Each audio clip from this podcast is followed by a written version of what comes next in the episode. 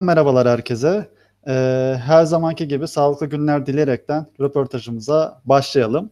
Ee, bugün röportajda ele alacağımız konu kişisel verilerin korunması kanunu, ee, diğer bir ifadeyle K V K K olacaktır. Ee, oldukça güzel sorular hazırladık, sorularımız olacak. E, kişisel verilerin korunması kanunu nedir? E, kişisel verilerin korunması kanunu kapsamında e, şirketlerin yapması gerekenler nelerdir? VERBİS nedir? VERBİS'e e, hangi firmalar kayıt yaptırmak zorundadır? Tüm bu soruların cevaplarını bu videomuzda bulabilirsiniz. E, az önce bahsettiğim tüm bu soruları e, değerli konuğumuza yöneltmiş olacağız. E, o halde hemen konuğumuzu davet edelim. Albert Sönlü'nün değerli Turkalite ve yönetim danışmanlarından Özge Ata bugün bizlerle beraber. Özge Hanım, hoş geldiniz röportajımıza. Merhabalar Oğuz Bey, hoş bulduk. Çok teşekkür ederim. Ee, Özge Hanım, K V K K e, Google'da sıkça aranılan bir kavram haline geldi aslında. E, her ay yaklaşık olarak da otuz beş bin kez Türkiye'de firmalar e, nasıl entegre olacağız e, konusunda sorgulamalar yapıyorlar. Ne olduğu ile ilgili aramalar yapıyorlar. E, dolayısıyla dönemin önemli e, konularından bir tanesi olduğu aşikar. E, dilerseniz e, gündemin önemli konusunu ele alacağımız röportajımıza başlayalım. Tabii ki başlayabiliriz Oğuz Bey. E, öncelikle kişisel verilerin korunması kanununun ne olduğu ile ilgili bir giriş yapalım e, istiyorum. E, aynı zamanda kişisel korun, verilerin korunması kanununda e, ne zaman yürürlüğe girdi, hangi amaçla çıktı, yani neden ihtiyaç e, duyulduğu noktasında sizleri e, dinlemek isteriz. Buyurunuz. Teşekkür ederim Oğuz Bey.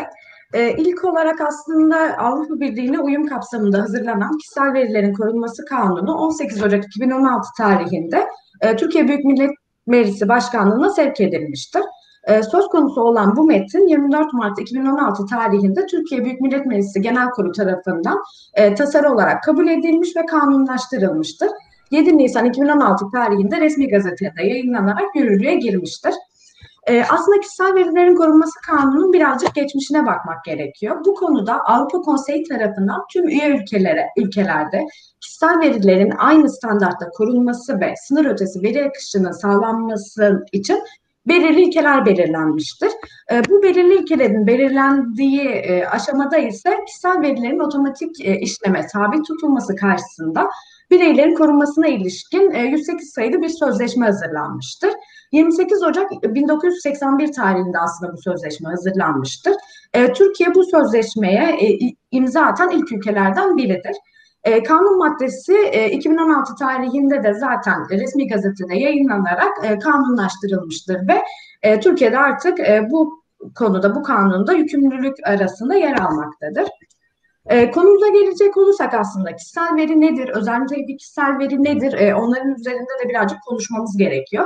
K V K K kanununda kişisel veriler, özel nitelikli kişisel veriler ve kişisel veri olarak iki tanımı mevcuttur. Aslında kişisel veri dediğimiz E, olgu, kimliği belirli veya belirlenebilir gerçek kişiye ilişkin her türlü bilgiyi ifade etmektedir. Yani kişisel veriden söz edebilmek için verinin e, gerçek kişiye ilişkin olması, bu kişinin de belirli veya belirlenebilir olması gerekmektedir. Şu an e, hani şirketlerimizde çalışan çalışanlarımız, müşterilerimizle olan ilişkilerimiz, e, tedarikçilerimizle olan kişiler, bunlar aslında bizim e, kişisel verilerini aldığımız, irtibatta olduğumuz kişilerdir. Ve buna göre de kanun kapsamında yükümlülüklerimiz mevcuttur. Ee, biraz önce kişisel verinin aslında üç temel unsuru vardı. Bundan bahsettim. Bu üç temel unsura e, birazcık daha açacak olursak e, gerçek kişiye ilişkili olması gerekiyor. Yani kişisel veri gerçek kişiye ilişkin olup tüzel kişilerle ilişkin veriler kişisel verinin tanımının dışındadır. Ee, şöyle e, bunu da açıklayabiliriz. E, bir şirketin ticaret ünvanı, adresi gibi tüzel kişilere ait bilgiler kanun kapsamının dışındadır.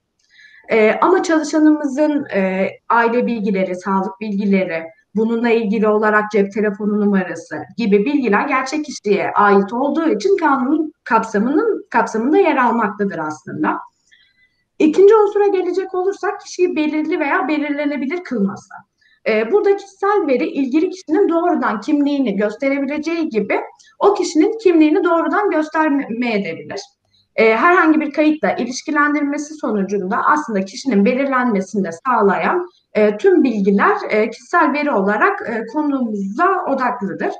Her türlü bilgi dediğimiz kısma da açıklayacak olursak birazcık, e, bu ifade son derece geniştir. Yani bir gerçek kişinin adı, soyadı, doğum tarihi, doğum yeri, bireyin sadece e, kimliğini ortaya koyan bilgiler değil, telefon numarası, motorlu taşıt bilgisi, sosyal güvenlik bilgileri, e, pasaport numaraları, özgeçmişleri, resim, e, görüntü ve ses kayıtları, parmak izleri, e-posta adresleri, hatta hobileri, tercihleri, etkileşimde bulunduğu kişiler, e, dolaylı veya doğrudan belirlenebilir kılan tüm veriler kişisel veri olarak adlandırılabilir. E, bir diğer konumuz, biraz önce de bahsettik aslında, özel nitelikli kişisel veriler. Ee, özel nitelikli kişisel verilerden bahsedecek olursak, özel nitelikli kişisel veri başkaları tarafından öğrenildiği takdirde ilgili kişinin mağdur olabileceği, ayrımcılığa maruz kalabileceği e, nitelikteki verilerdir aslında. E, kanunda e, hangi e, kişisel verilerin özel nitelikli kişisel veri olduğu tek tek belirtilmiş olup bu sayılar, e, sayılanlar dışındakiler e, özel nitelikli kişisel veri olarak kabul edilmez. Bu bakımdan özel nitelikli kişisel verilerin sınırlı olarak sayıldığını söyleyebiliriz. Peki bu özel nitelikli kişisel veriler nelerdir? Yani neler özel nitelikli kişisel veriler? Birazcık onlardan bahsetmek istiyorum. Kişinin etnik kökeni, siyasi düşüncesi, ırkı, felsefi inancı, dini mezhebi, diğer inançları, kılık kıyafetler, dernek veya vakıf üyeliği, sendika üyeliği, sağlık bilgileri, cinsel hayat bilgileri, ceza mahkumiyeti ve güvenlik tedbirleriyle ilgili ve e, biyometrik ve genetik veriler kanun kapsamında özel nitelikli kişisel veri olarak e, bahsedilmiştir aslında. E, ilk olarak böyle bir giriş yapabiliriz Oğuz Bey. E, K V K K konusunda e, bu kapsamlı girişten sonra aslında K V K K'nın içeriği noktasında bir soru yöneltmek istiyorum Özge Hanım. Şimdi altı bin altı yüz doksan sekiz sayılı Kişisel Verileri Koruma Kanunu'nun yürürlüğe girmesi ile sizlerin de bahsettiği gibi birçok özel şirket K V K K uyum çalışmalarına başladı. Uyum süreçlerinde akıllara en çok gelen sorulardan bir tanesi de bu gelişigüzel alınan bir kağıt parçasına yazılan ad soyad bilgilerinin K V K K kapsamında olup olmadığı. Bu bağlamda bu kağıt parçası üzerine gelişigüzel yazılan ad soyad veya telefon numaraları kanun kapsamında sayılıyor mu, sayılmıyor mu? Bunlarla ilgili bizlere bilgi verebilir misiniz acaba? Ee, Oğuz Bey şöyle, zaten biz e, firmalara gittiğimizde de aslında e, kişisel veri nedir e, bunu anlatmaya çalışıyoruz. İlk olarak e, bunu daha iyi açıklayabilmek için aslında veri işleme nedir? Yani kanun kapsamında e, biz kişisel verileri işlerken her topladığımız kişisel veri e, bu kanun kapsamında yer alıyor mu, almıyor mu? İlk olarak bunu incelememiz gerekiyor. Burada da e, asıl önemli olan nokta da veri işleme. Yani kanun kapsamında aslında kişisel verilerin işlenmesi demek, elde edilmesi, kaydedilmesi, bunların depolanması, muhafaza edilmesi, değiştirilmesi, yeniden düzenlenmesi, açıklanması, yurt içi yurt dışı aktarımının yapılması, elde edilebilir hale gelmesi, sınıflandırılması ya da kullanılmasının engellenmesi gibi veriler aslında her türlü e, her türlü işlemi ifade ediyor. Veri işleme dediğimiz olay açıkçası bu. Yani biz o verileri alacağız, kaydedeceğiz, depolayacağız. Bunlarla ilgili bir sınıflandırma yapacağız. Ee, üst yönetime mesela e, kişilerin e, çalışmalarıyla ilgili oturdukları yer, konum, yaş ortalaması. Bunlarla ilgili bir yönetime rapor sunuyorsak biz bu kişisel verileri aslında saklıyoruz, muhafaza ediyoruz ve kullanıyoruz. Ee, ama sizin de örnek verdiğiniz gibi bir kağıt parçası üzerine gelişigüzel yazılan ad soyad telefon numarası kanun kapsamında yer almamaktadır. Ee, şöyle açıklayayım daha da. Yani kişisel veri işleminin kanun kapsamında sayılabilmesi için işlenen kişisel verilerin bir veri kayıt sisteminin parçası olması gerekiyor. Ee, bu nedir? Yani belirli bir takım e, kriterlere göre bunların sınıflandırılması gerekmekte. Ad soyad telefon numarasını kağıt parçası üzerine yazıyorsak bu kişisel veri değildir. Ama biz bu ad, yani müşterimizin adı, soyadı, telefon numarasını C R M sisteminde tutuyorsak, bunu sınıflandırıyorsak, sistemde izi varsa eğer bu kişisel verileri koruma kanunu kapsamına gir, kapsamına gir, kapsamına giriyor aslında. O şekilde açıklayabiliriz. Ama e, burada önemli bir detayda şu var. Manuel yolda gelişigüzel bir biçimde kağıt parçası üzerine yazılan kişisel veriler kanun kapsamında değildir. Ama biz e, bu verileri keyfi bir biçimde kullanabileceğimiz anlamına da tabii ki gelmiyor. E, bunun da beş bin iki yüz otuz yedi sayılı Türk Ceza Kanunu kapsamında e, çeşitli yaptırımları söz konusudur. Evet, e, şimdi kişisel verilerin e, sınırsız ve e, gelişigüzel toplanmasının e, aslında yetkisiz kişilerin kullanımı açısından e, diğer bir ifadeyle amacı dışında e, kötüye kullanımı sonucu e, kişisel hakların ihlal edilmesinin önüne geçilmesi e, şüphesiz ki önemli bir e, unsur. E, bu kişiliğin korunması kapsamında e, kişisel verilerin korunması e, K V K K'da biliyorsunuz düzenlenen bu genel ilkeler, e, temel diye nitelendirilen ilkeler çerçevesince e, yorumlanıyor. E, bu doğrultuda kişisel verilerin işlenmesinde e, temel ilkeleri biraz ele alalım istiyorum. E, bu temel ilkeler nelerdir Özge Hanım? E, tabii ki Oğuz Bey. E, kanun kapsamında biz kişisel verileri işlerken bu temel ilkeler e, esasın incasında işlememiz gerekmektedir. Ee, yani şöyle Kişisel Verileri Koruma Kurulu Ankara'da şubesi bulunmakta. Bu temel ilkelere dayanarak e, herhangi bir cezai e, durum söz konusunda ol, söz konusu olduğunda bu temel ilkelere göre işlenip işlenmediğini olarak sorgulamaktadır. E, bu temel ilkeler nelerdir? E, hukuka ve e, dürüstlük kuralına uygun olması gerekiyor. Biz e, kişisel verileri işlerken e, hukuka uygun olarak işlememiz gerekiyor. Şu şekilde ona bir örnek verebiliriz. Ee, biliyorsunuz zaten e, şirketler genel olarak e, çalışanlarını alırken e, çeşitli mülakatlar yapıyorlar. Mülakat sonuçları değerlendiriliyor ve bir iş hayatı başlıyor. E, bu iş hayatında özlük dosyası oluşturulması iş kanunu kapsamında zorunludur. Bizim e, özlük dosyasını oluştururken e, istediğimiz belgeler hukuka dayanmaktadır. Bu şekilde zaten bir işleme tabi olma söz konusu da vardır. E, doğru ve gerektiğinde güncel olması gerekiyor. Bir diğer maddemiz de bu. E, yani buna bir örnekle açıklayayım isterseniz. E, bir kişinin veri sorumlusunda e, telefon numarasının doğru olmaması ya da artık ilgili kişi tarafından o telefon numarasının kullanılmaması o kişiye ilişkin gerçek bir veriyi yansıtmadığı e, ve bunun hatalı sonuçlar ortaya çıkarmasına neden oluyor. Yani benim şu an e, çok karşımıza çıkıyor bankacılıkta e, çeşitli bankaları, özel bankaları, devlet bankalarında şu an e, hepimizin hesapları var mevcut olarak. E, burada mesela telefon numaralarımız yanlış olabiliyor, güncel ol olmayabiliyor, adres bilgilerimiz değişiyor. Biz e, bankaya bu adres bilgimizin e, değiştiğini ifade etmemiz gerekiyor ki e, onlar da şu an bu kanun kapsamında doğru ve gerektiğinde güncel olma ilkesine yönelilerek kendi kişisel verilerini işleyebilsinler. Bu şekilde özetleyebilirim bu maddeyi de. E, belirli açık ve meşru e, amaçlar için işlenme e, bir diğer ilkemiz de aslında bu. E, burada da e, yine bir e, hazır giyim mağazasından örnek vermek istiyorum. Müşteri, e, hazır giyim mağazasında müşterilerin kimlik ve iletişim bilgilerinin işlenmesi aslında meşru amaç kapsamındayken e, annesinin kızlık soyadını işlemesi meşru amaç kapsamında değildir. Yani bunu bu ilkeye dayanarak aslında işte e, firmaların işlememesi gerekmektedir. Bir diğer e, ilkemiz ise işlendikleri amaçla bağlantılı, sınırlı ve ölçülü olması. E, burada da e, bir tekstil firması tarafından mesela müşterilere ilişkin kimlik ya da iletişim verileri tutuluyor.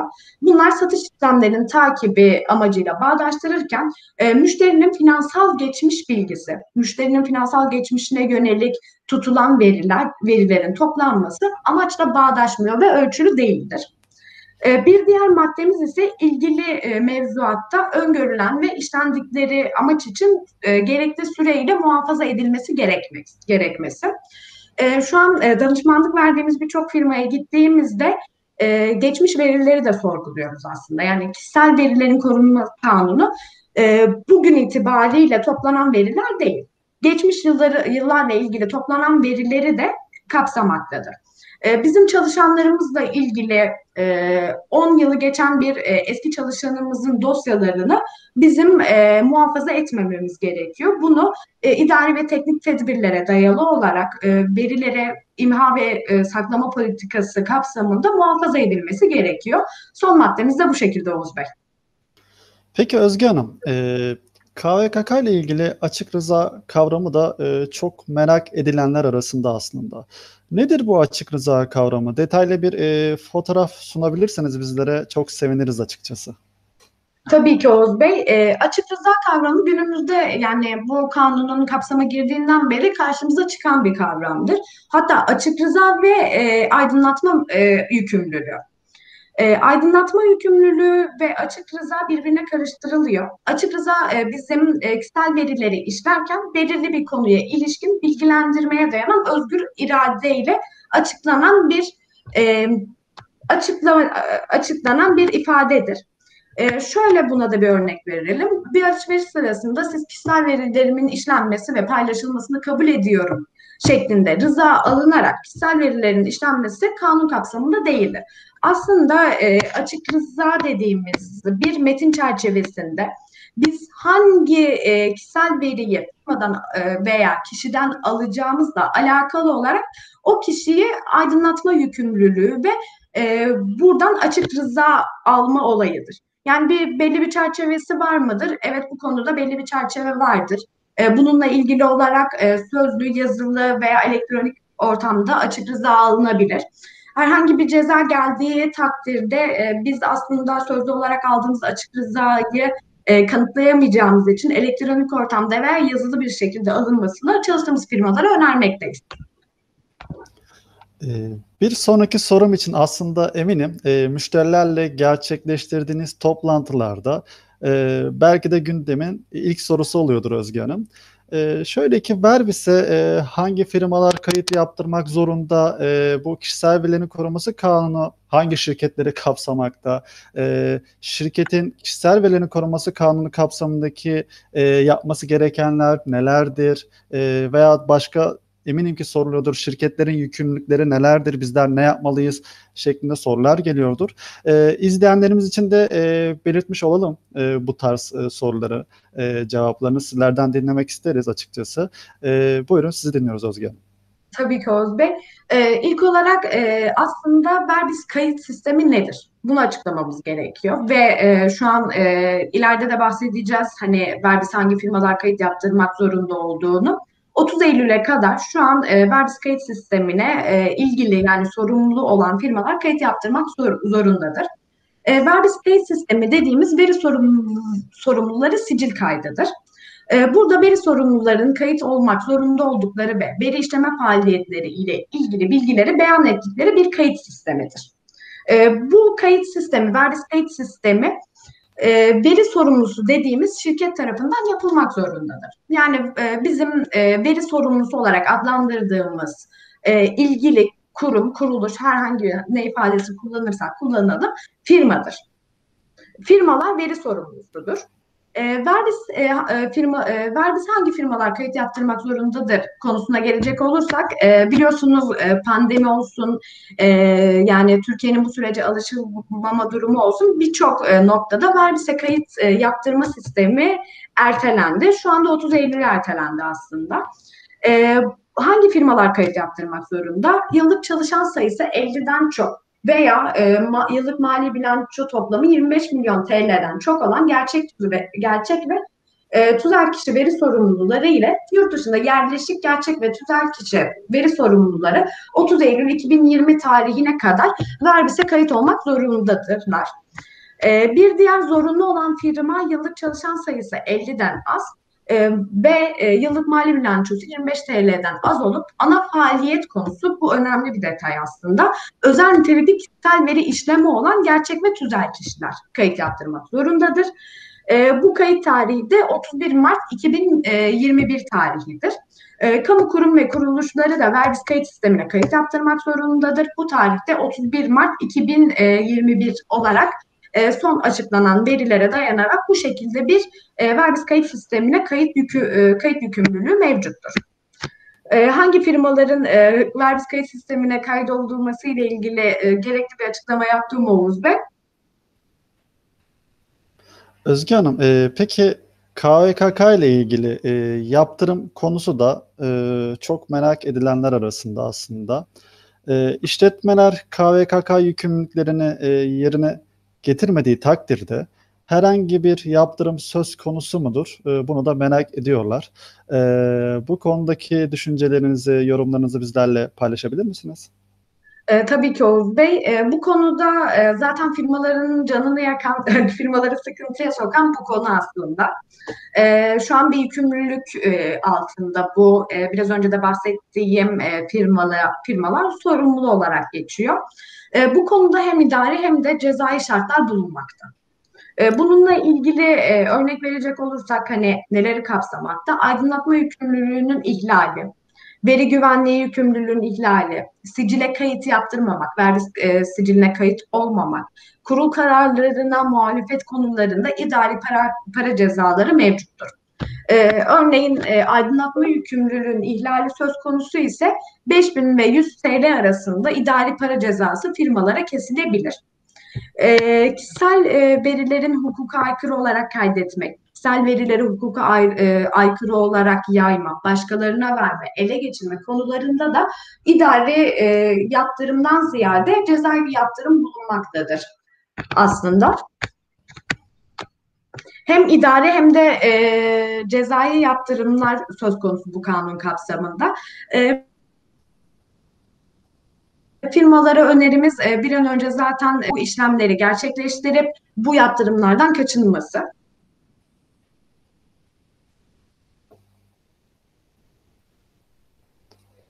Evet. E, Albert Sönlü olarak e, verdiğimiz hizmetlerden bir tanesi tabii ki e, K V K K danışmanlığı Özge Hanım. E, bu K V K K danışmanlığı kapsamında Albert Sönlü olarak yaklaşımımız nasıldır? E, süreçler nasıl işliyor? Bilgi verebilir misiniz acaba?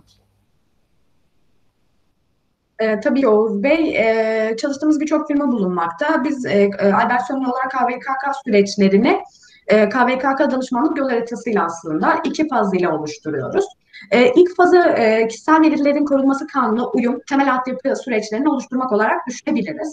E, bu temel altyapı oluşturma süreçlerini birazcık açacak olursam, süreç veya faaliyet bazında kişisel verilerin tespiti, tespit edilen kişisel verilerin niteliklerinin belirlenmesi, ilgili süreç prosedürlerinin oluşturulması ve bunların canlıya alınması, e, ilgili yani veri sorumlusuna farkındalık eğitimi, irtibat kişisine farkındalık eğitimi ve çalışanlara farkındalık eğitimlerinin verilmesi.